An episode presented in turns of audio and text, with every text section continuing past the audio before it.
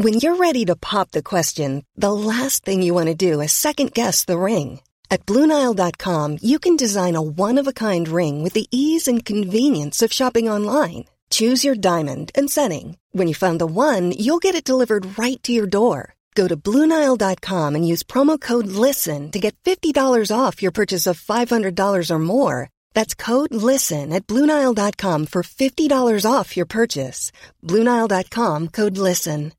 Quality sleep is essential. That's why the Sleep Number Smart Bed is designed for your ever evolving sleep needs. Need a bed that's firmer or softer on either side? Helps you sleep at a comfortable temperature? Sleep Number Smart Beds let you individualize your comfort so you sleep better together. JD Power ranks Sleep Number number 1 in customer satisfaction with mattresses purchased in-store. And now save 40% on the Sleep Number limited edition Smart Bed for a limited time. For JD Power 2023 award information, visit jdpower.com/awards. Only at Sleep Number stores or sleepnumber.com. Hallå! Simon Gärdenfors heter jag och snart börjar min podcast Arkivsamtal. I sommar så ska jag ut på turné med Funny Fuck Up. Eh, det är lite olika komiker från Underjordstallet. Det är jag, Anton Magnusson, Albin Olsson, det är Henrik Mattisson, det är Petrina Solange, Finnlaugsson med flera. Och det är då, ja, jag, jag medverkar i eh, Göteborg den 15 juli och eh, Halmstad 16 juli. 25 juli i Kristianstad och 26 juli i Helsingborg. Så eh, gå in på underproduktion.se och passa på att haffa biljetter till det.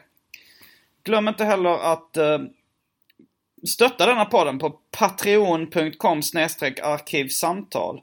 Och lyssna på eh, specialisterna podcast också. Vi kör hela sommaren som vanligt. Ja, följ mig på Instagram också. Där heter jag atgardenfors. Men nu kommer Arkivsamtal som klipps av min redaktör Marcus Blomgren. Mycket nöje!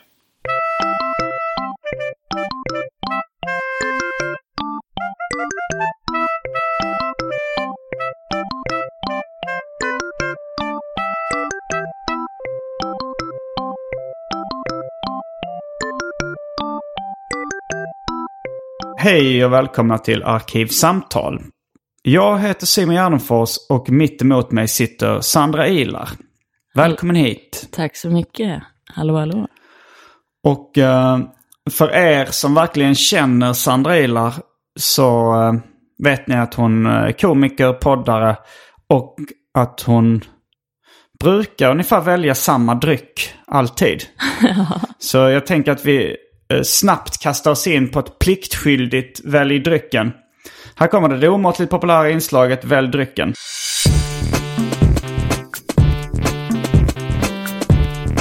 Jag tror vi börjar med det fasta inslaget Välj drycken! Eh, här är alternativen. Absolut vodka, Coca-Cola Vanilla, Kalle Sprätt Kiwiläsk, Fanta Zero, fyra sorters energidryck, Passoa, Gundelsprit, Blossagrög, Blossagrög? Glögg? Svamppop, Swamppop Satsuma Fizz. Eh, Saranac Root Beer. Häxblandningen, det vill säga alla drycker som fanns i min kyl innan den genomgick en så kallad corporate rebranding. Och för tråkmånsar och nejsägare, vatten. Drog igenom allting snabbt nu för jag vet att vad du kommer välja. Ja, men jag gillade glögg. Jag tänker att det är när man gör en grogg av glögg. Att Det, ja, en låter glögg. bra. Ja, Jag tänkte med att det är med att jag varit så mycket i Japan att jag börjar blanda ihop bokstaven R och bokstaven L. ah, ja. Ehm, mm, vad, du brukar välja någonting off menu. exakt. Jag vet är det, är det mot reglerna? Nja. Inom konst och kärlek så finns inga regler. Är det här kärlek? det här är krig. Ah, men jag tar grönt te då. Mm, som du har med i din egen påse. Exakt. Är Twitter-användaren Ilars tepåse fortfarande aktiv? Ja, den skriver ibland. Fast det var något av ett troll va? Ja, den kan skriva ganska kaxiga saker. Mm, så du, du, jag kokade upp vatten, eh, förberedde lite. Mm, väldigt snällt. Ehm, jag kanske tar uh, Fanta Zero med en uh, ubåt av passoir. Ah, härligt. Mm, jag vet inte om jag... Jo, jag kommer nog göra det att jag sänker ner ett litet shotglas i. bara för sakens skull. Ja. Uh, jag är lite Senast så bakis drack jag ju lite whisky. Ja, det gjorde du ja. Ja, du har börjat supa lite mer på sista tiden har jag märkt. Ja, men jag har börjat ta en whisky då och då. Mm. Nej, men även... eh, du var även full eh, efter roasten av Jesper Rönndahl. Ja, jag tror, alltså, jag har inte varit så full på 15 år typ. Nej, Och men, så bakis. men det känns ändå som ett... I ditt fall känns det som ett sundhetstecken att du släpper på ditt kontrollbehov Ja, lite. och sådär. Men jag tror att det dels hade att göra med att jag inte är van att dricka så mycket. Så därför blir jag nog ganska full om jag dricker för mycket. Och också att, för jag skulle vara trea ut på roasten och så kom jag ganska tid, sent. Och de andra hade redan så kommit igång. Så jag tänkte jag vill ändå vara lite lullig när jag kör. så det tog de två första whiskyna väldigt fort. Så jag tror att det var därför jag blev så full. Jag minns faktiskt inte Jespers försvarstal. Nej. Nej, inte riktigt. Men tydligen ska jag ha betett mig. Jag ska bara ha varit glad. Ja, ja, du blev inget aggressivt fyllo. Nej, jag tänkte nej. faktiskt inte ens på att du var full. Men det var du själv som... Ja men eh, tydligen var ju väldigt många packade. Alltså det var många som tappade bort sina mobiler och Åh, glömde nycklar och grejer. eh, Ja, men det är nog så. Man går runt och är nervös ganska länge innan en roast. Ja, Eh, och sen när det väl liksom släpper det här nervositeten så börjar man supa. jag tyckte det var fint, för Anton tog hand om mig för att jag skulle sova på hans soffa. Och det är ganska roligt, man är full när man blir omhändertagen av Anton Magnusson. att det är han som har koll på läget. Ja, den roasten kommer kanske dyka upp på YouTube och Spotify och så, så småningom. Uh, roasten av mig finns redan ute på både YouTube och Spotify. Mm. Ehm, Jag såg den som inspiration. mm, mm. Ja, det är jag nöjd med den. Vad Ja men kul. den var svinbra. Mm. Eh, Men då är vi strax tillbaks med dryckerna, kända från det omåttligt populära inslaget Välj drycken. Häng med!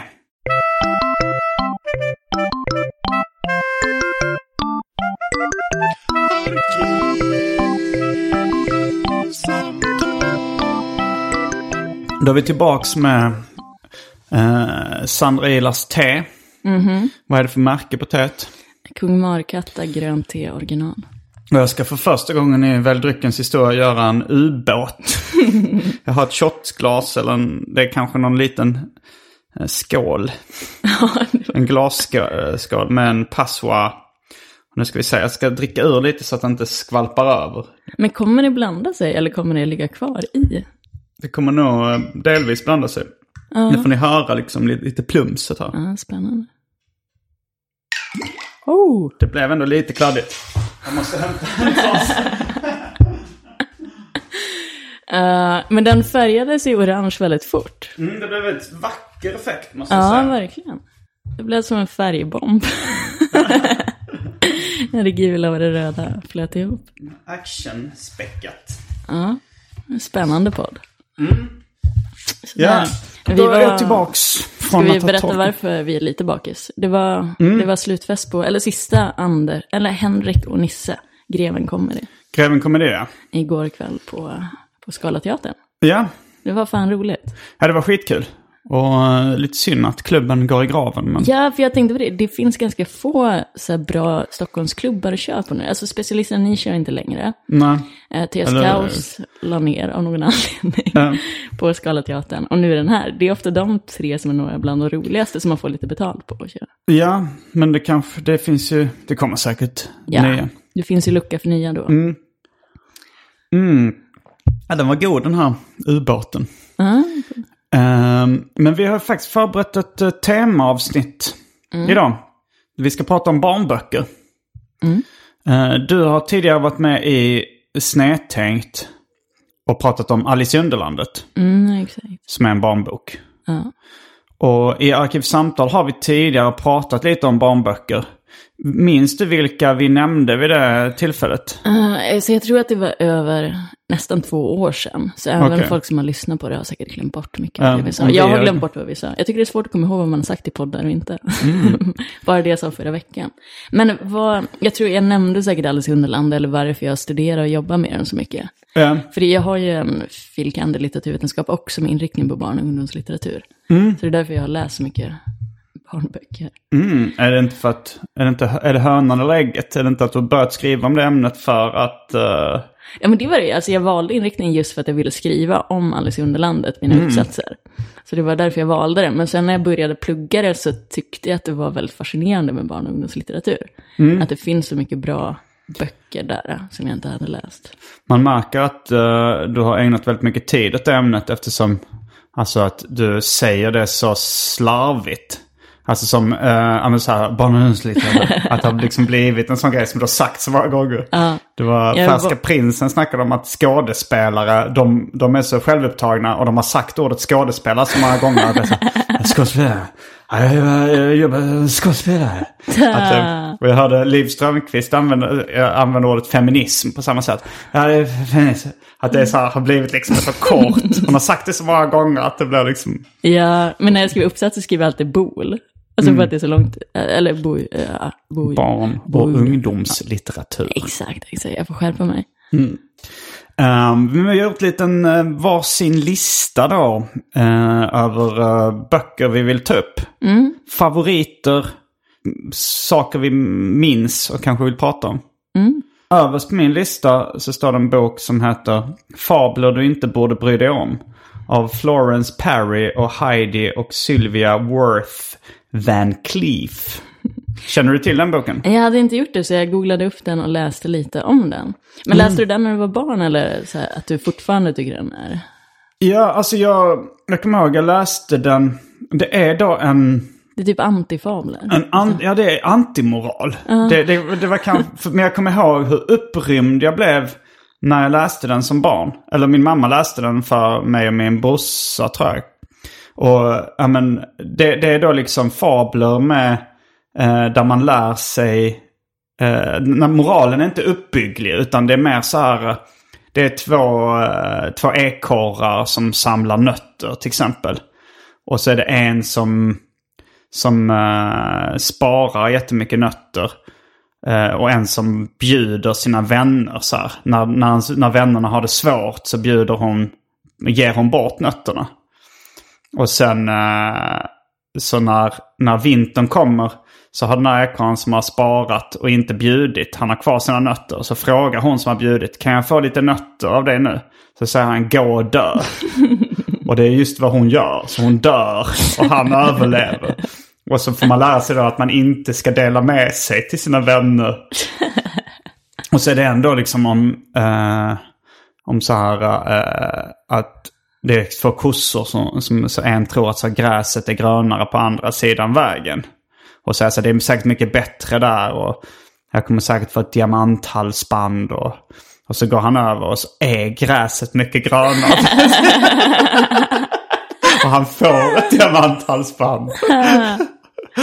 Men, Så man får lära sig sådana. Och det är också sådana här liksom två barn som har gått in med skorna. Och så, eh, och så kommer mamman och frågar vem det är som har smutsat ner golvet. Och så är det en som tänker så här, det lönar sig att vara ärlig. Så, så erkänner det ena barnet. Så är det bara så här, man ser hur det barnet blir smiskat. Och den andra så här, som ljuger kommer undan och sitter och leker med klossarna glad. Är det, men pratade din mamma samtidigt om att det var antifabler eller bara läste det som att... Vi skrattade. Jag tror Ja, att vi ja. fattade liksom. Vi var nog, vi var inte jättesmå när vi gjorde det. Nej. Men, eh, men jag har, all, alltså, en, jag, har alltid älskat det amoraliska på något sätt. Ja, och också jag vet när jag var liten, de barnböcker jag gillade var ofta de som var roliga. Alltså att det skulle vara någon skoj. Ja, Jag tyckte Elsa Beskow var jättetråkig, även Alfons Åberg och sånt. Ja, men du, du är ju Pippi Långstrump-fan. Ja, exakt. Ja. Min pappa, han är också extremt stort Pippi Långstrump-fan. Jag tror den kom nog när han var liten. Ja, det gjorde det. Och att den blev en så här stor debatt om att Mm. man lärde barn, alltså hälla strösaker på golvet, slöseri. Jo, för den Hon- är hon ju rätt inte, Hon amoralisk. visar inte respekt mot sina föräldrar eller vuxna och så. Nej. Men det, alltså jag har nog också haft lite så rebellkomplex. Min farsa eh, har också det. Han har sagt att han, vill, han tycker det är coolt att han inte firar jul och sånt där. Ja, men liksom. exakt. men, eh, men, men eh, och han berätt, jag gjorde också det när jag hade läst Pippi Långstrump som liten. Så körde jag den att jag sov med fötterna på huvudkudden. Och det berättade han, ja det gjorde jag också när jag var liten. Jag tror jag också. Du testade också. Ja. Jag tror de nästan, de flesta barn har Ja, testat det ser ju lite soft ut. Ja, Men sätt. man kvävs lite. Ja, det jobbiga är ju Alltså- andningsproblematik. Nej, men jag tänkte, för, alltså, två av mina favoritböcker är Alice i Underlandet och Pippi Långstrump. Mm. Men Alice och Pippi är väldigt olika karaktärer. Alltså, Alice i Underlandet är ju svinrolig och så här, logisk och grotesk på jättemånga sätt. Mycket så här hårda dödsskämt som är väldigt Sa du subtila. ologisk eller vad sa du?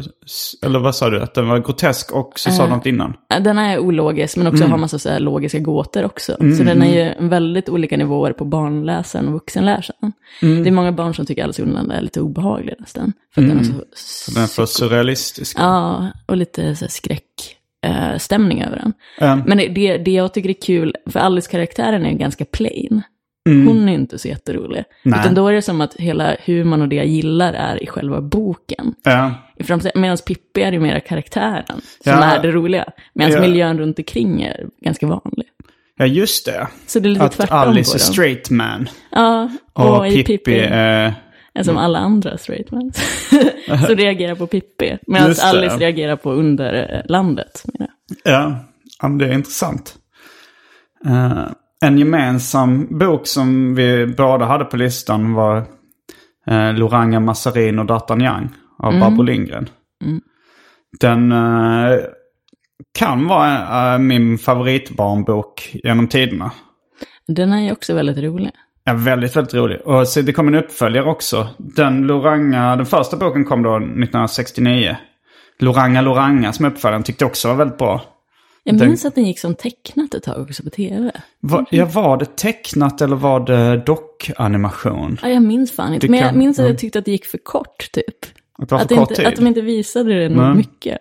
Toivo Pavl var rösten. Han var också, vi lyssnar mycket på den som liksom ljudbok, som kassettband på dagis. Mm. Eh, Toivo och han var en gammal skådis då som en Dramatenskådis. Men han har fantastisk röst. Han var rösten till Loranga Massarin, berättarrösten i eh, Picassos äventyr som är en av mina favoritkomedier från Sverige. Jag tror han även är eh, Tyko i eh, Karl-Bertil Jonssons julafton. Kanske med någon berättarrösta också. Men, äh, ja, men eh, för er som inte har läst Jag läste den som barn och tyckte den var skitrolig då. Men sen som liksom i 20-årsåldern så var det jag och min storebrorsa som liksom återupptäckte Loranga Massarin. Och började läsa om dem och tyckte fan det är fortfarande svinkul. Ja, men det är ju det som är så underbart med många barnböcker, att de är så jävla roliga. På ett mycket annat sätt än många vuxenböcker är. Att det Ja. kan vara så crazy humor på en helt annan nivå. Ja, det är ju ovanligt med crazy humor i eh, Ja. vuxenlitteratur. Exakt. Eh, Men, men den höll fortfarande för att ibland när man går tillbaks till saker man tyckte var roligt som barn så, ehm, så håller det inte riktigt måttet. Exakt, liksom, man får alltid göra vuxen lite den här avvägningen. Gillar jag det här för att jag är nostalgisk Ja. eller för att det är bra, bra? Men jag kommer ihåg, jag och min brorsa vi gick på samma dagis i Hjärup. På stora dagis. Och då hade vi liksom favoritböckerna då. Det var Loranga Massarin. Som vi lyssnade på alltid. Eh, Det var det så att man hade vila, man la ut madrasser så skulle barnen lägga sig på golvet och vila. Då fick man lyssna på ett kassettband innan man somnade. Och eh, det, var, ja, men det fanns bland annat Vilse i pannkakan fattade jag ingenting av. Det var Ja, för, för, för surrealistiskt. surrealistisk, ja. Ja. Men eh, Loranga Massarin kommer jag ihåg jag tyckte var svinkul. Eh, Sen var det en barnbok också som då hette När barnen tog makten. Av Gunnar Orlander. Även känd som Dr. Gormander. Den är från 1969. Och det handlade om när, när några barn eh, tog makten på dagis. Och liksom...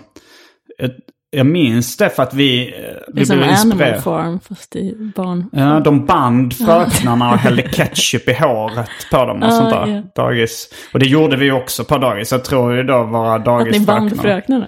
Ja, jag tror de var nog med på liksom själva leken. De Aha, fattade aha. nog att vi hade fått det från den boken. Men sen så när någon hä- hämtade ketchup och skulle då började de, nej, då tog de sig loss liksom. De, var, de var ju inte... Alltid någon som ska spåra. Hjärtklapp. Eh, men den, den kommer jag ihåg för min brorsa, det var, han var väl liksom lite initiativtagare att kolla upp de här gamla barnböckerna då när vi... eh, så eh, han, han hade läst om När barnen tog makten, den sa den tyckte han inte längre var bra. Men Lorang och Massarin var ju fortfarande väldigt skojiga. Men, men du, du gillar uh, Barbro Lindgren i allmänhet eller? Ja, alltså de flesta. Ibland kan jag tycka de är lite tråkiga. Mm, den vilda men... bebisen tycker jag var kul Ja, men också. exakt. Och den hade du också med på din lista. Ja, och så, alltså, som, eh, som så här, första pekböcker är Max-böckerna väldigt bra, för de är roliga. Mm. Också på många sätt. Uh, men är, man brukar säga att de böcker som överlever, och som blir så lite kanoniserade, är ofta barnböcker som tilltalar både barn och vuxna. Mm, så. så. många av de här klassiska går att läsa om. Men ja. Max, jag minns bara det, det är så här, titta Max kaka, titta Max lampa. Ja, de är alltså, ju väldigt basic. Uh, men är den rolig? På vilket sätt? Alltså den är ju... Men är inte i bilderna typ att hunden tar tag i hans blöja och sånt där? så, så här, sliter i den samtidigt som han försöker få tag på bollen. Alltså. Du vet, lite småsaker, lite så här Petson-humor fast på väldigt grundlig nivå, att humor ligger i bilderna. Ja. För det som skiljer bilderböcker mot till exempel romaner är att man kan kommunicera i både bild och text. Mm. Så de kan ju motsäga varandra ibland och skapa humor på det sättet. Ja. Ja, men jag minns den vilda bebin. var väldigt roliga bilder till också. Vad är det Eva Eriksson som har illustrerat mm, den? Hon har gjort ganska många Barbro Lindgren. Det finns någon där vilda bebin är sjuk och han ligger med huvudet på en tallrik och huvudet helt prickigt. Det har jag tyckt var roligt. Och den är väl på rim också? Ja, ja. Inte äta farligheter, ont i magen hela dagen och så vidare. ja, men du är som en bebis med typ svår damp. som var väldigt kul att läsa om. Uh, ja, det var jag tror det. Uh, jag tänkte nu på Katten i hatten. Dr. Seuss uh, läste jag nog lite också. Vi bodde utomlands, bland annat i USA, i Kalifornien när jag var liten. Och då var Dr. Seuss är ju liksom USAs största barnbokförfattare genom tiderna ska jag säga. Uh. Har du läst något av hans? Nej, nej. Väldigt... Uh, Vad heter de? Uh, Katten i hatten. Det finns ja, ju en film där, Cat in the Hat. Ja, alltså mm, den är typ blå och röd, eller hur? Uh, den är vit och röd, som en polkagris. Och så är det något blått också. Eller bakgrunden kanske bara. Uh, jag tror att den klassiska Katten i hatten är polkagrisrandig. Okay, men jag tror det är samma vi tänker på. Mm, för det, man ser den på mycket prylar när man åker till USA. Ja, den är poppis. Det kom någon film med Mike Myers uh, i huvudrollen som spelar katten Äten också. Okej. Okay. Uh, ja. För ett tag sedan. Men han, han har gjort väldigt mycket amerikanska klassiker. Green Eggs and Ham, som är någon sån ramsa. Uh, han gjorde... Vad, vad, vad, finns det nu för klassiker? Det, Uh, jag kommer inte på några fler nu. Men han har mm. gjort väldigt många amerikanska uh, klassiska barnböcker. Mm. Cat in För the Det är också den här det amerikanska Maurice Sendak. Vet du mm, mm. För han är också jätte, jättekänd i USA. Jag tror också um, ganska känd i Sverige. Uh, Where the Wild Things Are. Ja, Vad heter den på svenska? Vilda Vildingarnas, Till Vildingarnas ö. Ja, jag. men den älskar jag som barn också. Den är jättehärlig. Men det är mycket så kommunikation, bilder mm. framför allt. Och skapa nästan så här för det, den är ganska häftig att studera, för bilderna, en sak som de jobbar med, alltså så här, hans osäkerhet, det börjar med en ganska liten bild. Mm. Och sen växer den här bilden med den här pojken. Ja. Fram tills när han känner sig stark. Mm. Så det är så häftigt sätt att leka med bilder, att man känner att han tar ut mer och mer på sidorna. Alltså mm. Alltså mera utrymme, och att det skapar Ja, men han tecknar ju på något sätt en magisk värld som man dras in i. Ja, det finns också In the Night Kitchen, är ganska känd. Är det också Morrison Duck? Ja, exakt. Han är han fransman eller? Ja, jag vet inte fan var han kommer ifrån egentligen. Han är, mm. jag, jag, tror han är död. han fick Alma-priset, det här, min Astrid Lindgrens, eh, priset till Astrid Lindgrens minne. Mm. Det är väl det största barnlitteraturpriset, typ 2003 mm. eller något sånt. Det kom väl också en film uh, hyfsat nyligen med den Ja, exakt, exakt. Och min The Night Kitchen är som väldigt, alltså det är som en mardrömsvärld för barn. Och de mm. blir inbakade i degen och mm. det är massa mm. kockar som är jättestora så här, gotta bake, gotta bake. Och så försvinner han som in i degen och så måste han försöka ta sig upp med någon så här flygplan och så. Den påminner lite Bagare Bengtsson-aktigt. Mm, jag tänkte det. Han har, Bagare Bengtsson, han är död, han har uh, bränt sig på ett bröd? Eller var det inte något ja, sånt Ja, det var så. Och så blev det, han begraven i en limpa. Fast det finns ju en sån här uh, uh, ramsa eller någonting med uh, att någon bagare men någonting, frun var också inblandad eller något sånt. Ja, någonting, någon som hade inbakad i en deg. Hon hette något i Bull, Bullberta eller något sånt där. Ja, det är ju Lennart Helsing tänker man på. När man, att ah, han har översatt bland annat Katten i hatten, den svenska. Mm. Okay.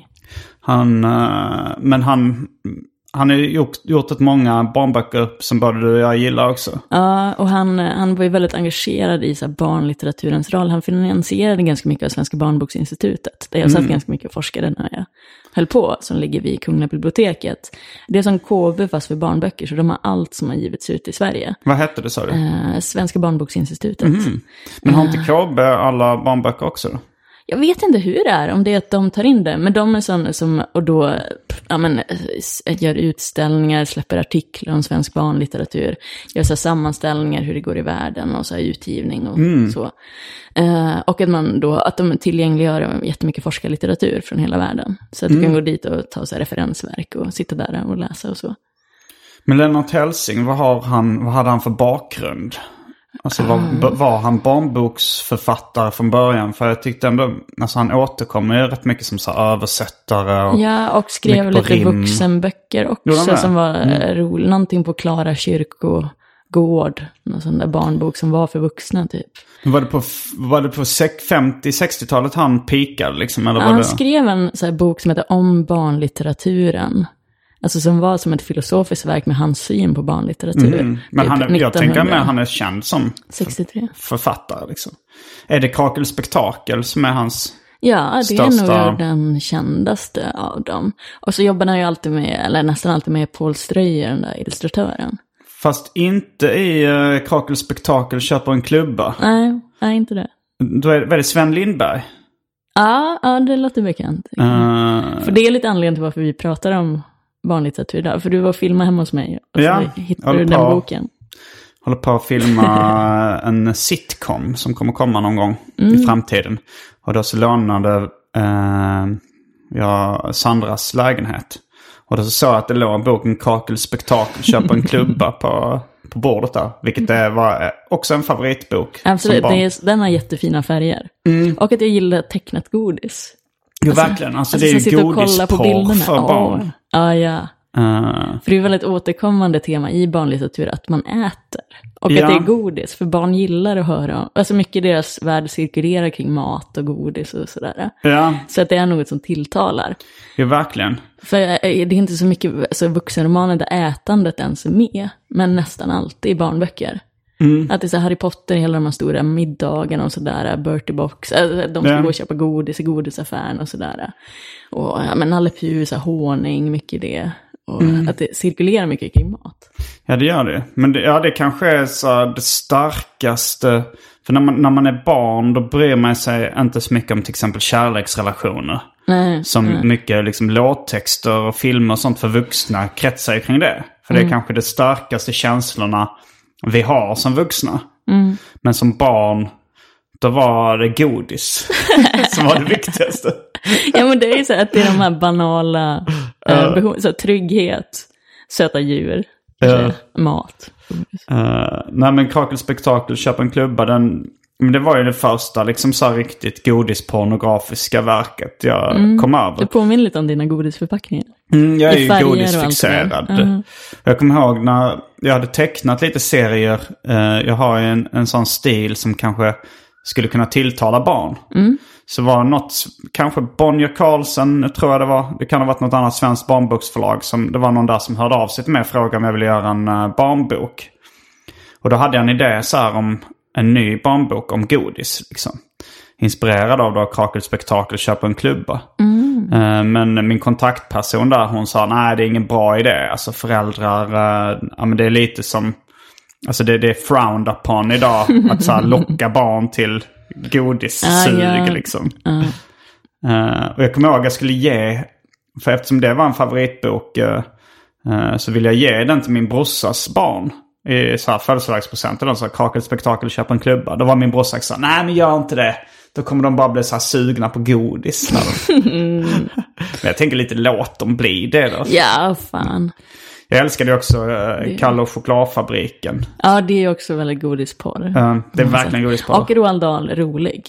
Som fan. Ja, Alltså han- Mm. min favorit är nog Matilda av honom. Men det var lite att jag tyckte jag identifierade mig mycket med henne när jag var liten. En lätt autistisk. Exakt, gillar att sitta inne och läsa böcker. Hur många år var det förresten, eller hur lång tid var det du eh, liksom undvek omvärlden och mest läste böcker? Det har vi berättat om ett av de första avsnitten du var var tre, med fyra år tror jag. Tre, fyra år. Det är länge alltså. Jo. Mm. Men det var alltså, det är så ingen period jag ångrar. Jag tyckte det var rätt nyttigt. Ja, ja. Alltså så här för en. Det är väldigt eh, intressant och spännande. Ja, men det var ju lite den här perioden när man var just eh, 20 plus någonting och egentligen skulle vara ute och festa och Mm. leva. Då bara stängde jag in mig på satt och läste. och skydda omvärlden. Besökte Aron Flam ibland. Ja, det är jävligt roligt. suspekt. Men då var det ju alltså mycket att jag var inne i den här äh, barnlitteraturperioden också. Mm, för det, jag tycker det är så här fantastiskt, för det finns en barnboksförfattare som heter äh, Chantan som också fick det här Alma-priset. Jag känner honom känner inte till. Han har bland annat gjort en grafisk novell som är helt utan ord, som heter The Arrival. Mm. Som typ ska gestalta hur en, äh, en immigrant känner när man kommer till ett nytt land. Mm. Och det är som att han har målat upp en magisk värld, äh, men med vissa realistiska tecken. Hur, Så om du det säger namnet långsammare.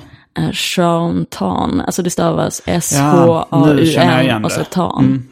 Eh, alltså jätte, jättebra böcker, många så existentiella. Det röda trädet är underbar verkligen. Eh, men det är Arrival, alltså att han just skapar känslan av dis, alltså att man är vilsen genom att vissa objekt känner man igen i ett nytt land, men att vissa är helt främmande. Men att han har gjort dem magiska på något sätt. Och att det är så att, ja, ja men så här. Och den är helt i bild. Alltså det är inga text alls, men ändå så kan man följa hela historien. Mm, det är imponerande. Men det är faktiskt jättemysigt så här, tips att göra på sommaren. Att så här, gå till bibliotek, låna alla böcker av typ en så här, bra barnboksförfattare som gör bilderböcker och lite kortare böcker. Och bara så, så, sätta sig hemma i två timmar och läsa igenom alla. För att det går ju så fort att läsa. Och att man får ändå en så bra story på ett kort sätt. Och ganska enkelt sätt. Med så här, dagens attention spans. Ja. Och att man kan ta sig an ett helt författarskap jävligt fort. ja, ifall det är den typen av författarskap. Om man ska ge sig på Roald Dahl till exempel. Så är Ja, det då är det lite längre. Men samtidigt, eh, en vecka hinner man ju bena ut det Jag, jag har inte läst Roald sedan jag var barn, men Ah. då Ja, kommer jag ihåg att det tog rätt lång tid. men, Eller- eh, nej, men det var en favorit för mig också. Så jag läste dem, både Kalle och chokladfabriken och eh, vad, vad var det med? Matilda, SVJ, Ah. Ja, Snälla The Big vänliga Friendly jätten. Giant, exakt. Eh, Häxorna. Häxorna Den sattes upp på Dramaten nu, tror jag också. Väldigt bra. Jag var det- faktiskt och kollade Matilda-musikalen i London senast jag var där. Den Mm. Var var, den bra? jävligt bra. Ja. För den har ju också mycket så groteska inslag med den här stora jävla rektorn. Ja, Och hon, han tvingar den här pojken att äta choklad. mm. Pudding tills han spyr, typ. Jag gillar den illustratören För den är väldigt också. rebellisk också. Ja. Quentin Blake heter han väl som illustrerat de flesta Roald Dahl-böcker. Han Också är ju typ alla.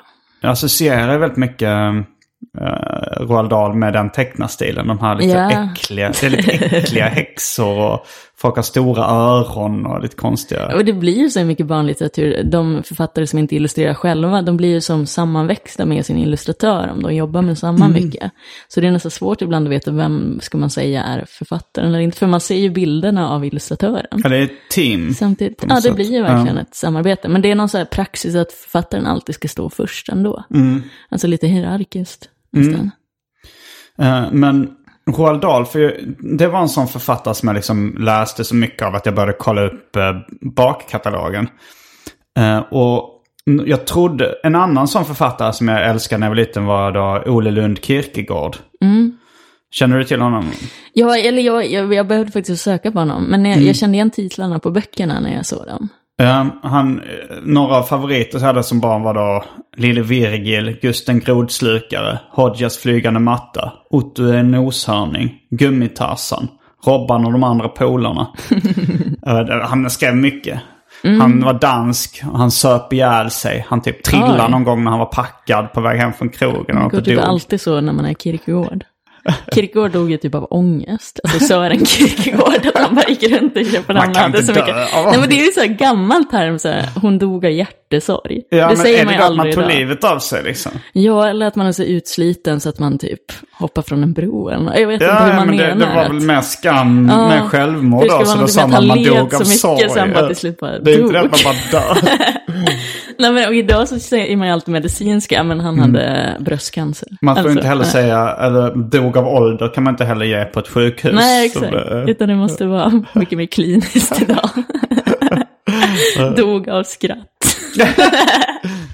det får man säga. Det var ett, eh, ett ex till mig som snackade med någon släkting som sa så här att den släktingen hade dött på grund av en blandning av alkoholism och sorg. och jag sa, vadå självmord eller? Så, Nej, då hade hon inte riktigt tänkt på vad det var.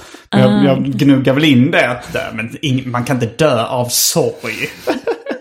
Nej, alltså sorg kan väl få en att bete sig på ett sätt som man till slut dör av. Ja, självmord. Ja, ja exakt. Eh, Bete sig på ett sätt. som man dör av. Eh, men, men, jag, men jag, jag fick för mig då att jag kollade upp eh, som barn då redan så här Olle Lund Kierkegaards eh, författarskap. Och att han har gjort en tidig bok som då hette Puttefnask. Som handlar om någon tomte eller något sånt där. Som jag inte tyckte var speciellt bra. Som jag tyckte skilde sig väldigt mycket från. Men sen när jag sökte efter det så hittade jag ingenting på det. Men nu börjar jag tänka att det kanske var en gammal Roald Dahl-bok. Alltså innan han fick sitt break. If you thought the only way to get a more defined jawline with natural looking results was through surgery, think again. Juvederm Volux XC is a non surgical injectable gel filler that improves moderate to severe loss of jawline definition and can help you achieve natural looking results with little downtime. Even better, this improved definition lasts up to one year with optimal treatment. No maintenance required. Improve jawline definition for a smooth, sculpted look with Juvederm Volux XC. For important safety information and to find a licensed specialist, visit juvederm.com. That's J U V E D E R M.com. Not for people with severe allergic reactions, allergies to lidocaine, or the proteins used in Juvederm. Common side effects include injection site redness, swelling, pain, tenderness, firmness, lumps, bumps, bruising, discoloration, or itching. There's a risk of unintentional injection into a blood vessel, which can cause vision abnormalities, blindness, stroke, temporary scabs, or scarring. Talk to a licensed specialist to find out if it's right for you. Many of us have those stubborn pounds that seem impossible to lose, no matter how good we eat or how hard we work out. My solution is PlushCare. PlushCare is a leading telehealth provider with doctors who are there for you day and night to partner with you in your weight loss journey. They can prescribe FDA-approved weight loss medications like Wagovi and Zepbound for those who qualify. Plus, they accept most insurance plans. To get started, visit plushcare.com slash weight loss. That's plushcare.com slash weight loss. Hey, it's Paige DeSorbo from Giggly Squad. High quality fashion without the price tag. Say hello to Quince. I'm snagging high-end essentials like cozy cashmere sweaters, sleek leather jackets, fine jewelry, and so much more. With Quince being 50 to 80% less than similar brands. And they partner with factories that prioritize safe, ethical, and responsible manufacturing. I love that. Luxury quality within reach. Go to quince.com slash style to get free shipping and 365 day returns on your next order. Quince.com slash style. Eh, Ja, det kan kanske. vara möjligt att det var Puttefnask. Men undrar om det finns mycket så regionalt, jag tänker i Sverige, att Kierkegaard, att just att det är nära Danmark, Hjärup Mm. och så, att han är populär där nere. Han var jag känner igen stor i vissa, Skåne alltså. vissa titlar, men eh, jag, jag tror inte vi läste dem alls. Jag tror han illustrerade själv också på ett jävligt coolt sätt. Ah, okej. Eh, jag kom- minns speciellt spottloskorna han ritade som var så runda där, som en badmintonboll nästan så här rund där fram och taggig där bak. Okej. För jag tänkte på det, för jag var i England eh, för någon vecka sedan. Mm. Och där är mycket så här Alice-grejer, mycket så här Winnie the Pooh, eh, Paddington Bear och sånt Mm. Ja. där. Eh, men också mycket den här Peter Rabbit av Bellatrix Potter. Och den tror jag aldrig har blivit stor i Sverige. Mm. Nej. För jag har aldrig läst de böckerna, men det är den här lilla kaninen med någon blå tröja. Och Ja. är ganska så här ljust målad. Alltså väldigt fina saker, alltså Ja. fina färger och så. Hur det finns ju sådana det- som i USA, Where is Wally? Eller vad heter den? Det är någon, exakt, ännu en randig tröja som man ska hitta. Det är inte stort i Sverige men alla i USA vet vad det är för någonting. Ja, exakt. exakt. Och till exempel i Ryssland så blev ju inte Pippi stor, utan Karlsson på taket. Det är den de älskar, Ja. vilket är lite märkligt. Men jag tycker det är roligt för att alltså fördomen av ryssar nu när de är på semester och sånt är att de är sådana svin. Ja. Och att det då är så här Karlsson på taket, att han var ett sånt svin. Att de kunde relatera till här, Ja, den här- det här douchebagigheten som, som Karlsson visar upp. Ja, så Men jag gillar över alla som är Karlsson också. mindre. Det är också det. Eh, Jo, jag också. Jag tycker han är svinrolig. eh, Alltså den är kanske den man garvar mest Ja, Pippi också, många delar. Men Ja. Karlsson är så jävla... Fast det är ju någonting också, jag gillar nog den filmatiserade Karlsson. Alltså det här barnet som är dubbad av en Ja, gubbröst och har sån flintperuk. Det blir så obehagligt. och så är han så ett svin. Ja, Eh, där han, eh, den här kuckelimuck-medicinen. När han så här slickar sig i munnen och så här. Du rör ihop mm, kolan, choklad, geléhallon. det är så äckligt. ja. Han typ tvingar lillebror för sina sista pengar att gå och köpa. Också så här konstiga så här dissar, typ så här. Vad heter du mer än August? Jag heter inte August. Tur för dig. det är jättekonstigt.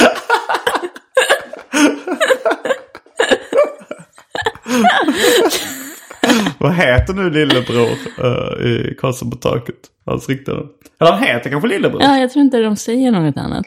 För det är ju Mio men Mio, han heter ju någon så här Bo, Bo Lundgren och sånt där. Bo Lundgren. Men om... Som den gamla partiledaren.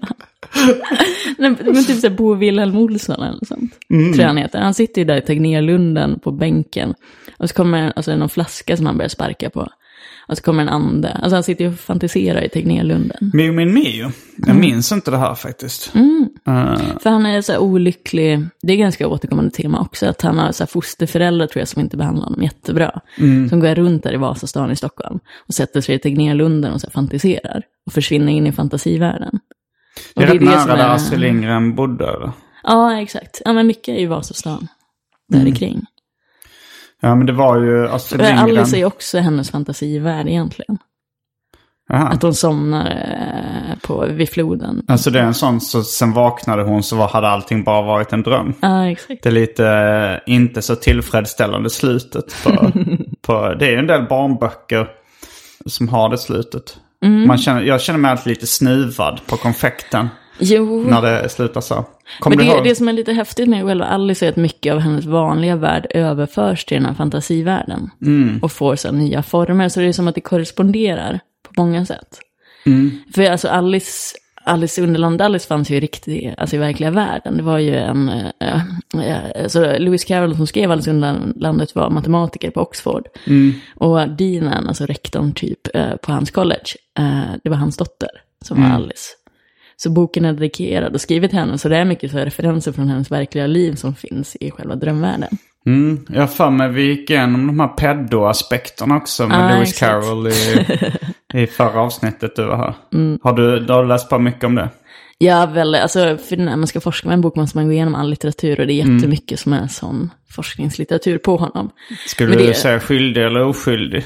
Ja, Men jag ska, alltså, han, de har ju pratat med jättemycket flickan hade att göra med och han ska aldrig ha gjort något. Men Nej. att han var så lite överfascinerad av barn, du vet så lite Michael Jackson. Mm. Typen, och framförallt flickor, han hatade pojkar.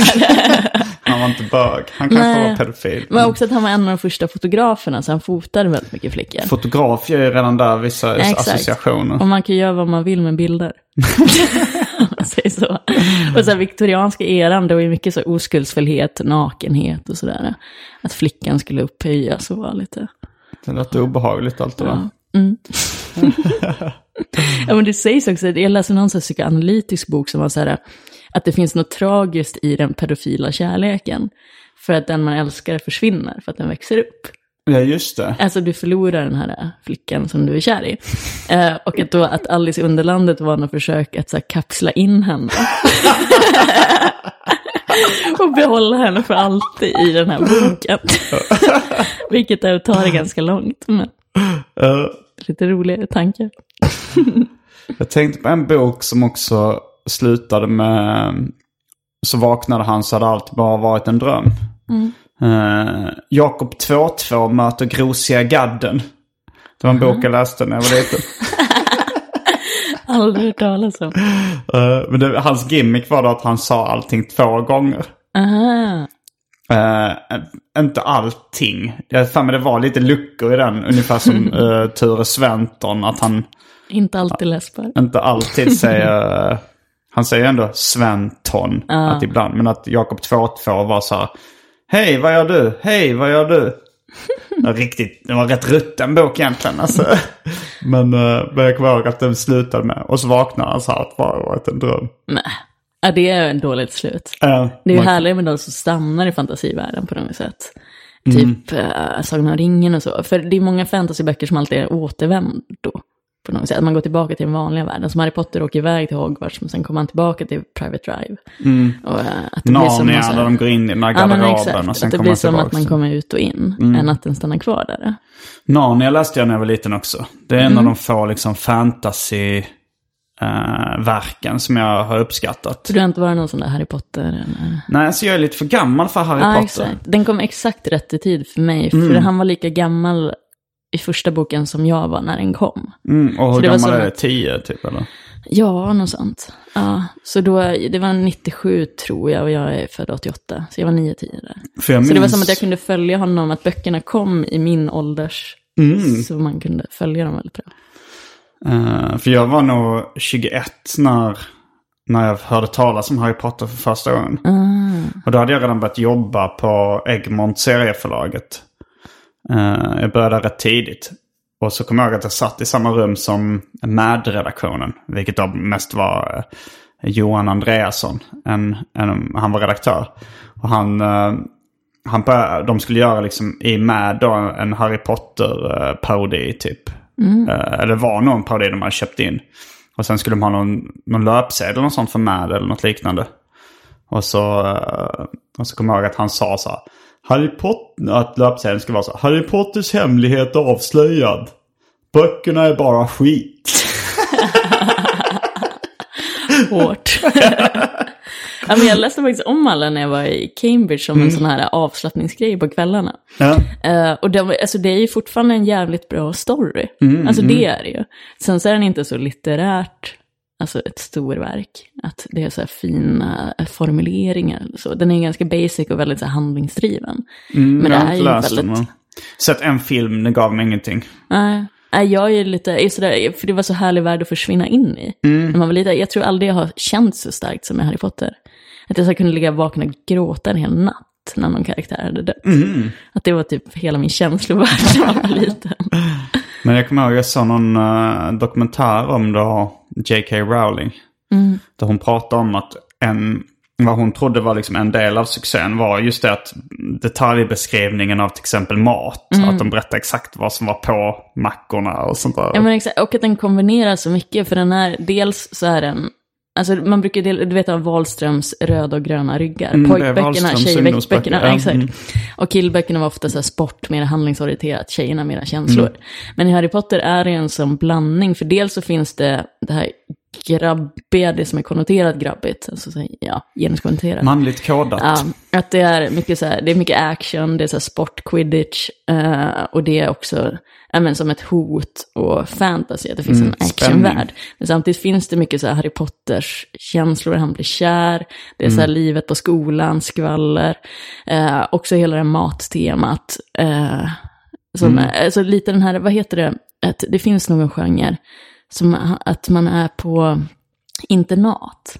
Just det. Som finns alltså, i England och sånt, mycket sådana Ja, böcker. men det är så high school Ja, men eh, och sånt. Är, high school och college är lite samma genre. Ja. Just i det avseendet så har jag en ganska kvinnligt kodad smak. Mm. Att eh, jag är väldigt ointresserad av eh, sport och, och så här, jag är mer intresserad av relationer Ja, och, och mat. Ja, men det var som med Harry Potter kunde man få allt Mm. på något sätt. Och den är väldigt okönskodad. Det var ju verkligen att alla läste den, Det, oavsett. Det var inte att det blev en flick eller pojkbok. nej.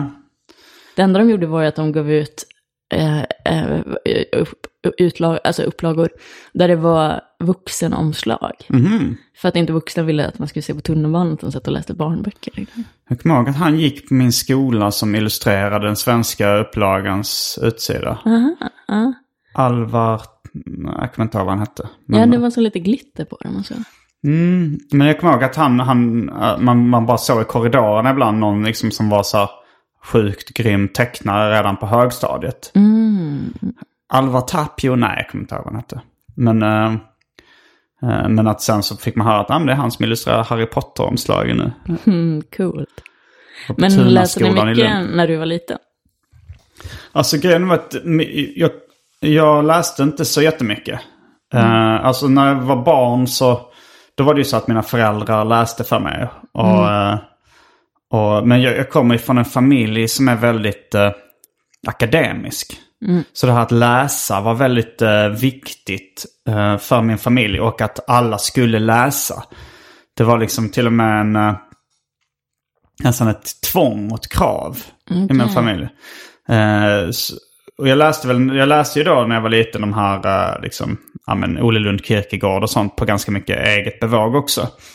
Men sen kom jag ihåg att jag tyckte inte det var speciellt kul att läsa. Ungefär, jag var väl ungefär som de flesta ungdomar är idag. Att de föredrar datorspel eller eh, rörlig bild i form av film och tv liksom och sånt där.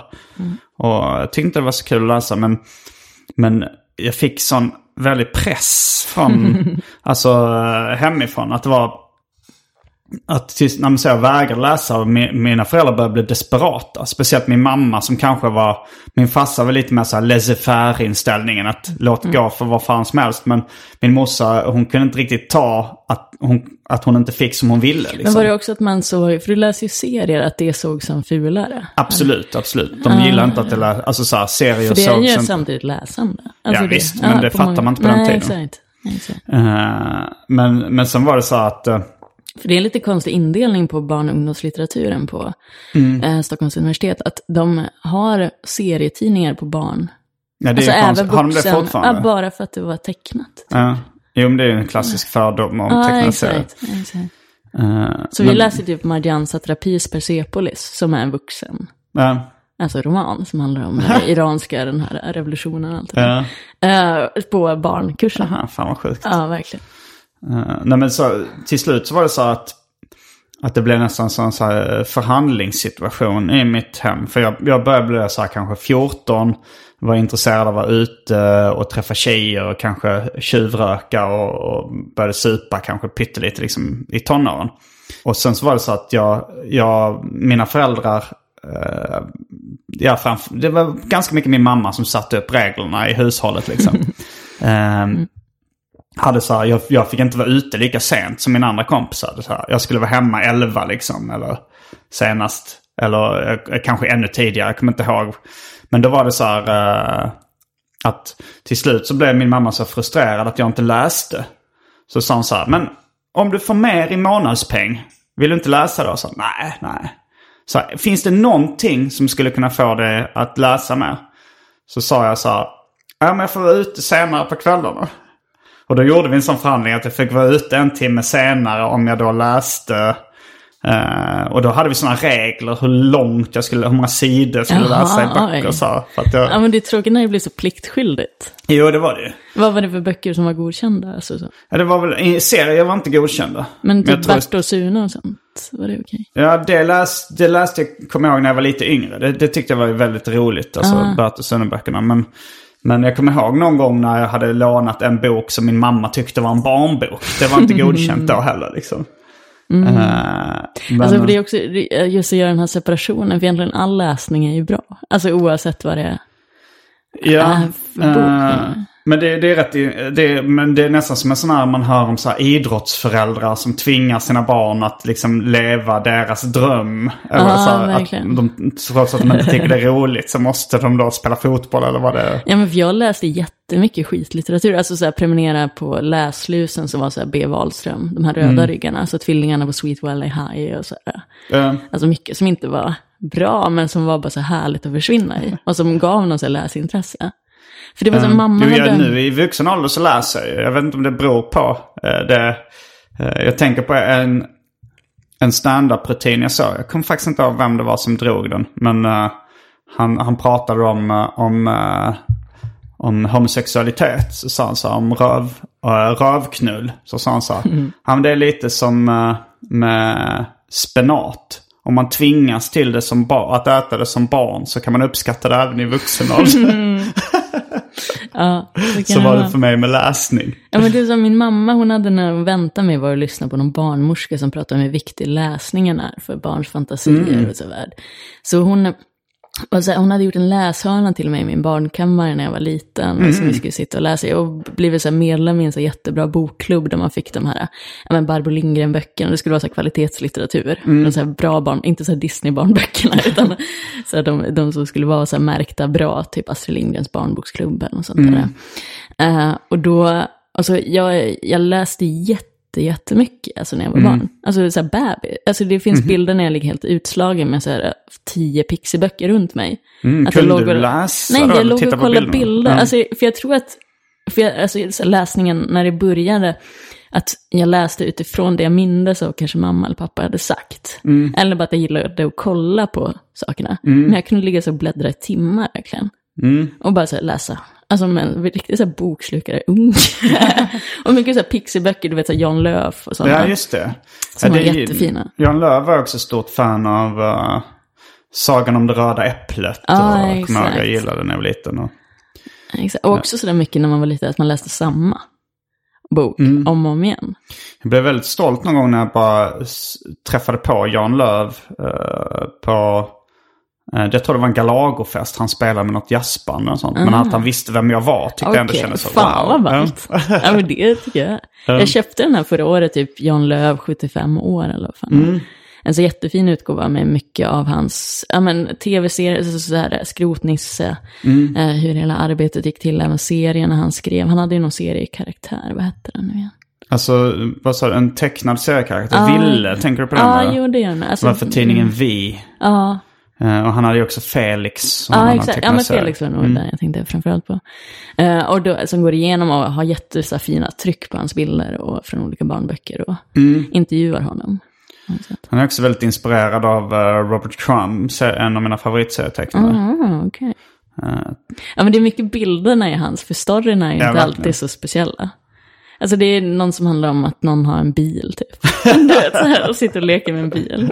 Men att det är så här häftiga bilder. Alltså, det är så här, Petson som sagt igen, att man kollade mycket detaljerna och satt och kollade efter så här, hur huset såg ut på insidan. Mm. Eller att de bodde på någon cool liten ö och hade gjort sig så här. Jo, det har väldigt mycket uppfinningar och liksom detaljer.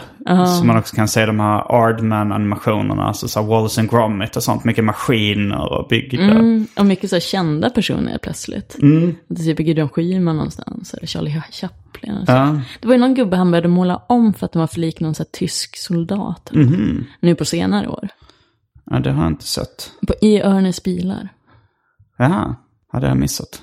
Men tror du att, det, vi var inne på det lite, tror du att det är vikt, alltså tror du att det är viktigt för barn att läsa mycket?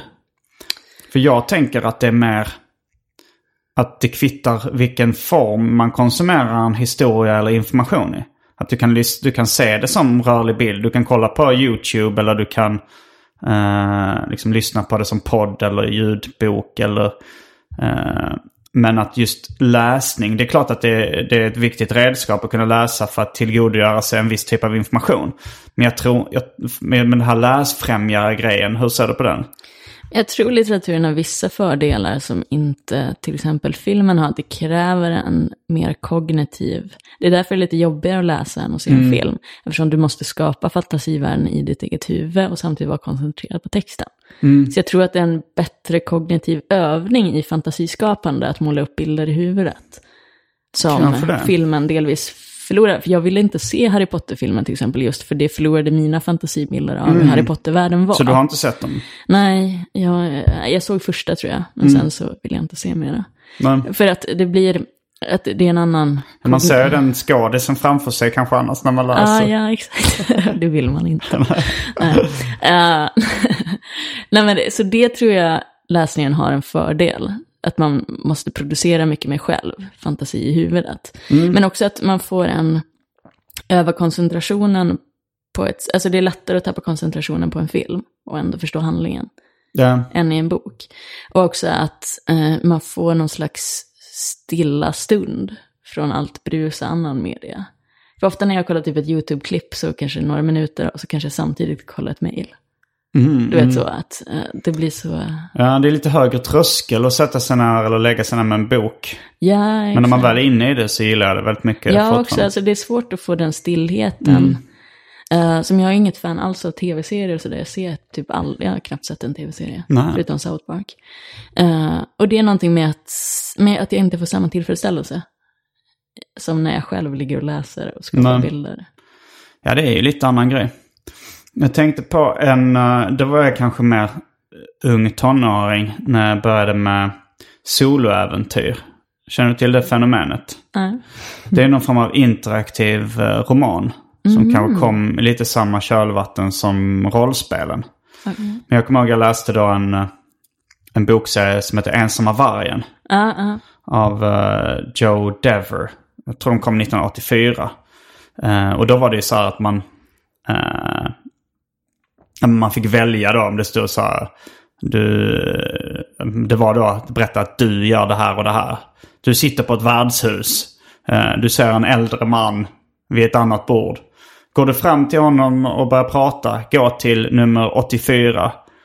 Eh, går du istället fram till baren och beställer en drink, gå till nummer 165. Och så fick man gå då till de numren.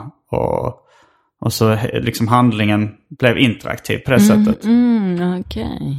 Jag började själv skriva sådana soloäventyr när jag var liten. Det finns, om man letar noga så finns det ett på nätet som jag Jaha, coolt. Ehm, men det kommer jag ihåg att jag, det, det blev, sög sig in i väldigt mycket liksom. Fick nästan lite så här mardröm av det för att man blev så, man blev så delaktig i det. Att det kändes mer då som att man var huvudkaraktären. Ja, jag. Uh, när man kunde göra val. Ändå häftigt. Ja, Det är ganska sällan man har hört talas om dem. Ja, alltså Johan Wandlo som har varit gäst i den här podden också. Han har gjort någon, eh, någon ny sån uh, soloäventyr som är utgiven på Galago förlag tror jag. Som heter någonting med en viking. Okej. Eh, som en, tror jag är rätt poppis bland Ah. barn idag. Det, är där, det är i barnboksformat då. Ja. Eh, ja, den kommer jag ihåg. Sen har, har jag bara en, en eh, bok kvar på listan som jag inte har nämnt uh, hittills. Och det är Stritt. av Grete Janus Hertz. Det visste jag faktiskt inte vad det var.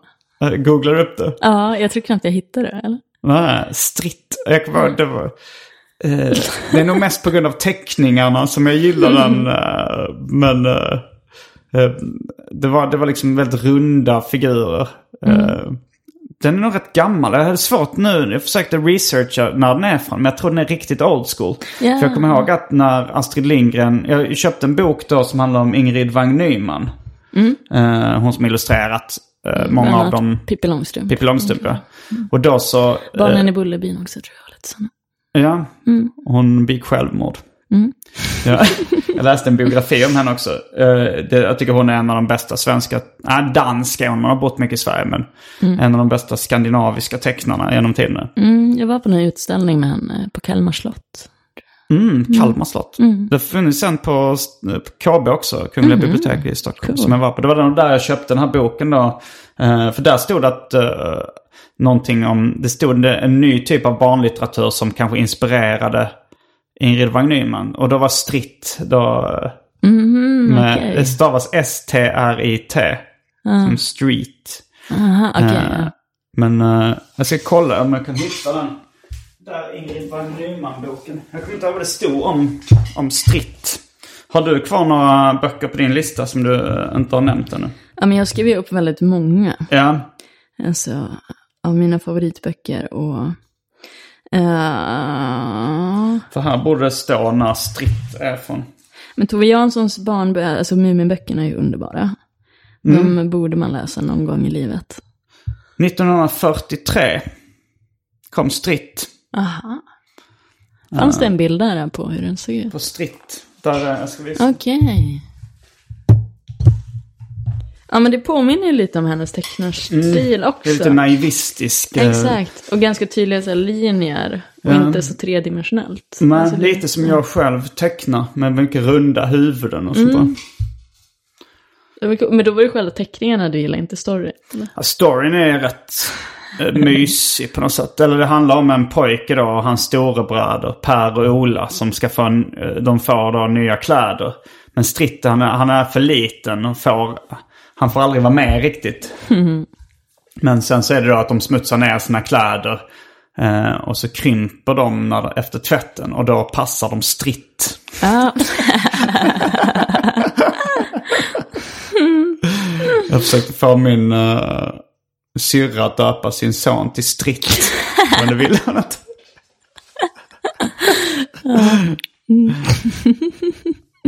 Så fult. Uh, några andra böcker? Vill du droppa lite titlar bara i slutet? Ja, men jag tänkte en bok som faktiskt är helt underbar. Det är Salman Rushdie, du vet han som skrev Satansverserna. Ja. Uh, han har skrivit en barnbok som heter Haroon and the Sea of Stories. Mm. Var det så, innan eller efter Satansverserna? Det var efter. Så uh -huh. den är skriven till hans son, alltså när han var i exil i England mm. var han väl. Han var, eh, gjorde ett gästspel i Kirby Enthusiasm mm. med Larry David den senaste säsongen. Okej, okay, coolt.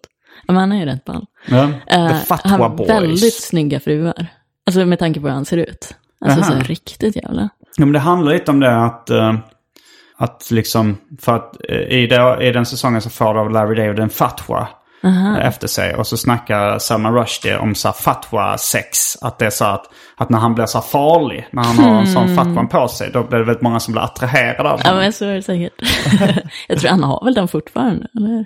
Han har fatwan på sig fortfarande? Ja, det försvinner väl inte bara. Ja. Men i alla fall, eh, då, då han skriver Haroon and Sea of Stories, och den handlar väldigt mycket om så här, alltså i undertonen att, om censur och sådär, att det behandlar de frågorna väldigt mycket och det fria ordet och fantasi. Mm. Alltså the sea of stories är att den här eh, vattnet, alltså sagornas hav, att det börjar bli förorenat. Mm. Och att någon försöker sätta in en, en plugg i mm. den.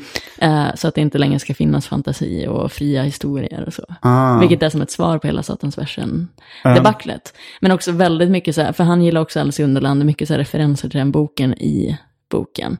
Mm. Men också så här, bara jättevacker historia.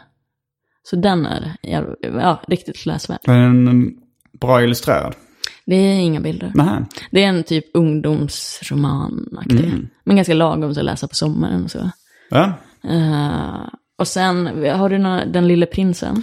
Den lille prinsen gillar jag väldigt mycket när jag var ah, liten också. Den, är den skulle jätte, kunna vara med på min lista också. Men den är nästan mer sorgsen. Mm. Den är inte jätterolig utan väldigt existentiell. Så jag kommer ihåg jag tyckte den var rolig när jag var liten. Mm. Uh, till exempel den här alkisen. ja, och så det... var det sånt cirkelargument som jag tyckte var både roligt och, uh, uh, och liksom kul. Alltså så spänn, alltså både smart och kul. Att det är så här, att han frågar alkisen så här. Varför dricker du? För att glömma. Vad är det du vill glömma? Att jag skäms. Vad är det du skäms över då? Att jag dricker. det är ju ändå någon form av ja, skämt. Liksom. det är många sådana formuleringar som är helt underbara. Mm. Någon sån här borgare som sitter uppe på någon planet och är jättetjock. Och, så att han tar upp hela världen. Alltså det är så här, ja men jättemycket. Och alltså, med att han behandlar så mycket svåra frågor, så här, vuxenlivet, mm. typ vad som är mening med saker. Ja, när man ser det från den här lilla prinsens perspektiv. Den här vargen som man ska tämja, eller vad är det? En räv. Räv är det. Ja, exakt. Det är gulligt. Eh, den är fransk för mig va? Ja, exakt. Ja, det var därför jag eh, höll mig från att uttala hans namn. för jag har aldrig lyckats lära mig det fast jag läser det tusen gånger. Antoine de Saint-Exupéry. Mm. Eller någonting. Jag vet inte. Perfekt. Ja, perfekt franska. Det finns ett dagis i, i, lilla, i Gamla stan som heter Den lille prinsen. Mm. Som har typ den loggan också. Ah, coolt. Ja, ja, men den är ju så här, alltså riktigt så här äh, bok som går in i hjärtat. Får man säga. Mm, den fastnar jag för väldigt mycket. Ja, jag har gärna, jag har velat så här, typ tapetsera med Lilla Prinsen-motiv. Mm. För jag tycker de är väldigt fina. Och de gjorde faktiskt en film om, som heter Den lille prinsen. Mm. En barnfilm för kanske ett, två år sedan. Där de använder väldigt coolt sätt hans illustrationer, fast i mm. animering. Att de som lyckas Aha. översätta hans bilder till ah, filmen. Ja. så de är så med och spelar. Det är en, det är en, den blandas ihop med en modern story om någon tjej. Mm. Uh, och så blandas hela den här storyn om Lilla Prinsen ihop. Alltså mycket det här att inte glömma barndomen mm. inom sig. Alltså det här, för det är också ganska vanligt tema i barnlitteratur, att ja. inte vilja växa upp. För det är ju det, hela slutet på jag Nalle aldrig är ju den här. Men för sista Nalle Puh-boken tycker jag är underbart vacker. Alltså det, det är ju när så här, djuren märker att det är något konstigt med Kristoffer Robin. Mm. Att han ska lämna dem eller åka ah, ifrån dem. Um. Och det är ju då att han ska lämna barndomen och övergå till vuxenlivet och därmed mm. också fantasivärlden, för det är ju hans gosedjur um. som är det. Och att han då för något sätt så här, tappar kontakten mer fantasivärlden när han går in och blir vuxen. För han pratar, det finns ett äh, jättefint, här, allra, allra sista när han går runt med Nalle själv. Och så säger han, de pratar om hur kul det är att göra ingenting.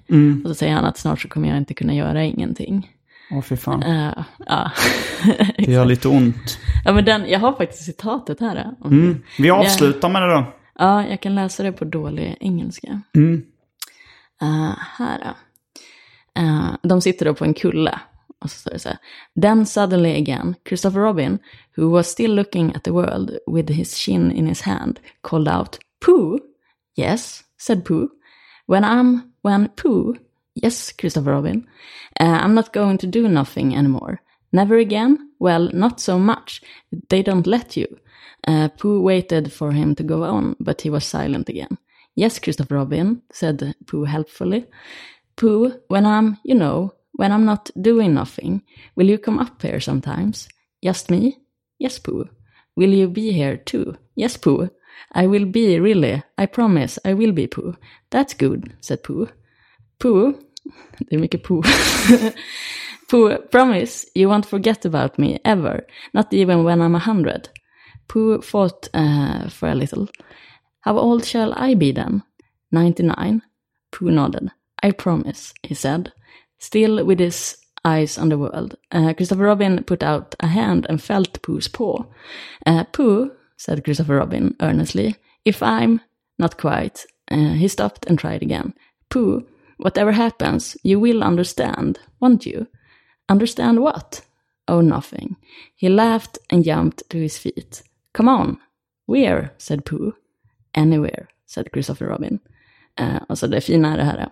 So they went off together, but wherever they go, and whatever happens to them on the way, in that enchanted place on the top of the forest, a little boy and his bear will always be playing. Och med de orden avslutar vi veckans avsnitt av Arkivsamtal. Jag heter Simon Gärdenfors. Och jag heter Sandra Ilar. Fullbordat samtal.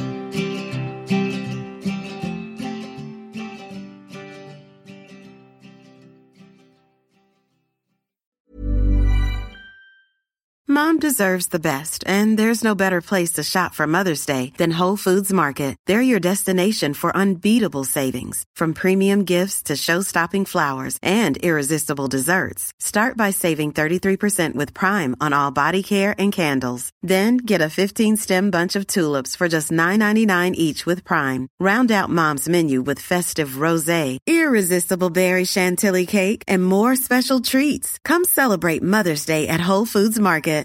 Here's a cool fact a crocodile can't stick out its tongue. Another cool fact you can get short term health insurance for a month or just under a year in some states. United Healthcare short term insurance plans are designed for people who are between jobs, coming off their parents' plan, or turning a side hustle into a full time gig. Underwritten by Golden Rule Insurance Company, they offer flexible, budget friendly coverage with access to a nationwide network of doctors and hospitals. Get more cool facts about United Healthcare short term plans at uh1.com.